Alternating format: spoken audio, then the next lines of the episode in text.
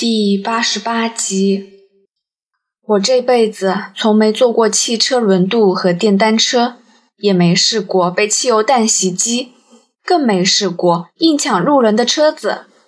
想不到这半天之内全都试了，不知道今天还会不会遇上更刺激的事呢？唉。转眼间，我们来到九龙城码头。可是举目不见任何水警轮或警车。我望向码头的大钟，时间是下午五点十六分。阿七张望一下，跳下电单车，冲向一个穿制服的警员。处长是不是刚在这儿上车？阿七边说边向警员出示证件。对啊，大约走了五分钟吧。走。阿七再张望一下。对那警员说：“快通知上级，处长有危险，车子被人做了手脚，我先去追。”那警员一脸哑然，似乎搞不懂阿七在说什么。不过阿七没在对方身上浪费时间，直接跳上电单车。我们再度上路。我想，我们不能靠那个警员报告上级，而且就算他要报告，他也得用电话联络。期间，炸弹可能已爆发了。空军基地在观塘道。阿七大声嚷道：“车队速度不会太快，我们有机会追上。”电单车沿着马路直飙，可是路上车子颇多，大概因为这儿近启德机场，搭飞机来港离港的旅客都要经过此地，交通比较繁忙。这样子未必追得上。我说。那走捷径吧。阿七突然将车子驶进一个露天市场，让开，让开！远景办公！阿七大喊。路人和小贩们看到电单车高速驶过，吓得纷纷走避，狼狈不堪。市场里有不少卖鱼和卖菜的摊档，道路狭窄，盛满蔬菜、肉类的竹篓和木板从两旁延伸到路中心。妈的，干什么？啊啊！我的菜！市场里骂声此起彼落。阿七撞倒好些摊档，但我们没有因此而慢下来。我想，如果我在这里摔车，落在那些愤怒的小贩手上，搞不好比左派暴徒逮到死得更惨。前前面！我大喊。在电单车前方不远处，有一个菜贩挑着两大个竹篓，站在路中心。像是不知道该往左闪避还是往右躲开，于是傻乎乎的伫立在原位。即使阿七能避开那个菜贩，我们也应该会撞到那两个竹篓。但这距离看起来刹车是来不及了。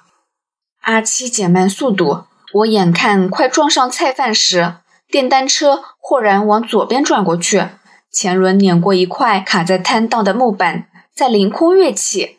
越过一个地摊，车子着地时，我差点整个人被甩出去。转眼间，我们再次驶回主要马路。不过，我仍嗅到那股鱼腥味，而且大腿上还附着几片菜叶。看到了，在阿七前方有一队车队，守在最后的是闪着警示灯的警车。阿七没有直追上去，反而穿过右边的小巷。超解到车队前方，阿七将电单车停在马路中心，高举远景阵，对着迎面而来的远景车队。我站在旁边，不知道该做什么，只好站远一点，希望车队看到我们会停下来。万一他们不停车，我也能及时跳开，以防被车子碾过。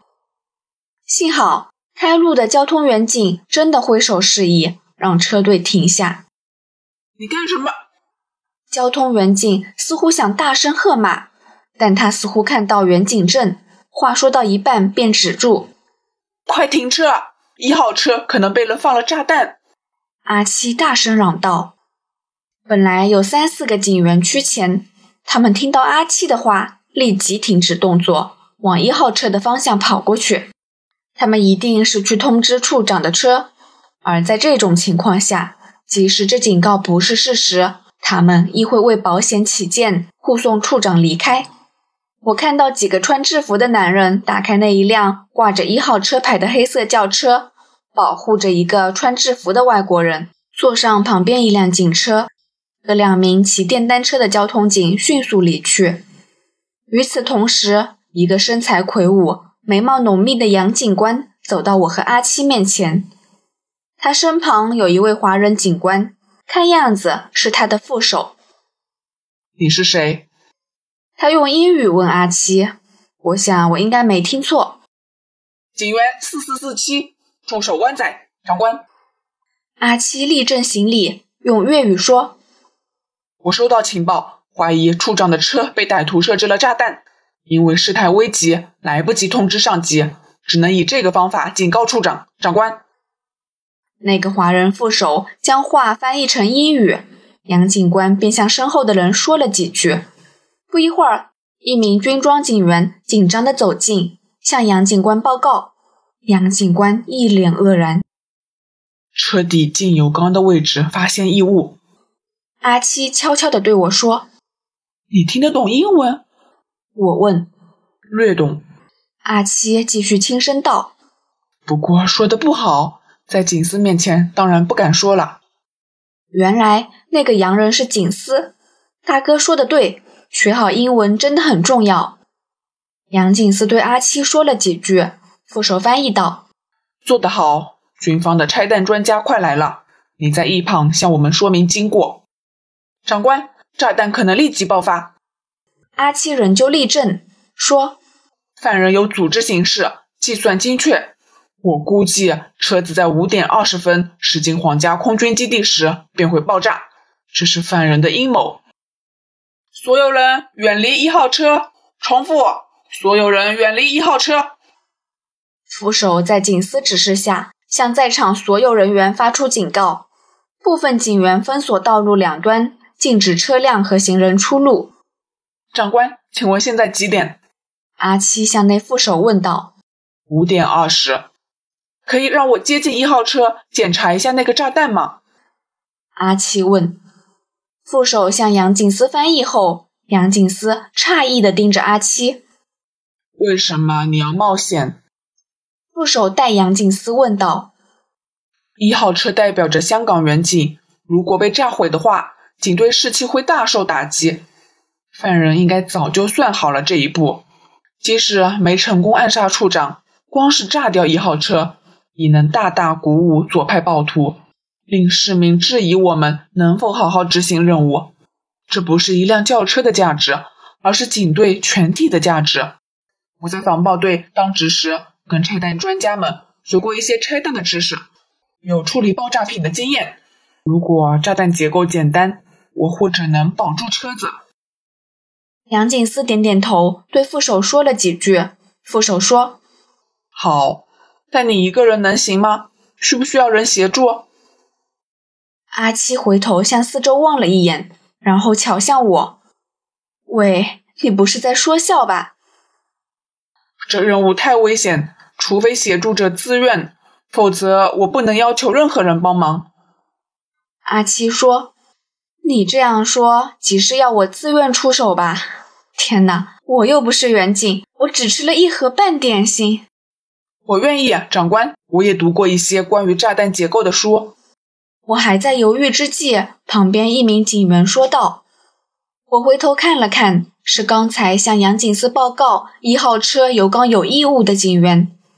他眉头紧蹙，似乎是相当紧张。还好他开声，我差点想举手自荐，好险！好，你们尽管看看，别逞强，以自己的安全为先。”副手带警司说。阿七提着临时找来的工具箱，跟那个自愿当助手的警员跑到一号车旁。我们站在原地等待。那个副手问我的身份，我便简单交代了一下。他再向杨警司报告，那老外只是不断点头，没有特别回应。阿七躺在地上，上半身埋在车底，另一人则蹲在旁边，用手电筒替阿七照明。我不敢直视。只敢盯着副手的手表，看着分针缓慢的移动，在轮渡上幻想“明邦号”爆炸的景象仿佛再次出现在眼前。时间变得很慢，很慢，可能下一秒便会出现轰然巨响，要我跟这位相处了一天的新同伴诀别。风筝慢慢移到二十五分的位置，一辆飞机在我们头上掠过，噪音刹那间令我们无法交谈。在震耳欲聋的飞机引擎下，我们所有人不约而同地望向天上那只铁鸟。当我把目光从天空移回眼前，却看到意外的景象：阿七和那个警员站在处长的座驾旁，脸上挂着微笑。阿七举出右手，比出一个竖着拇指的手势。我想，那是代表他们成功拆弹。而不是代表阿七想再到第一茶楼吃点心吧。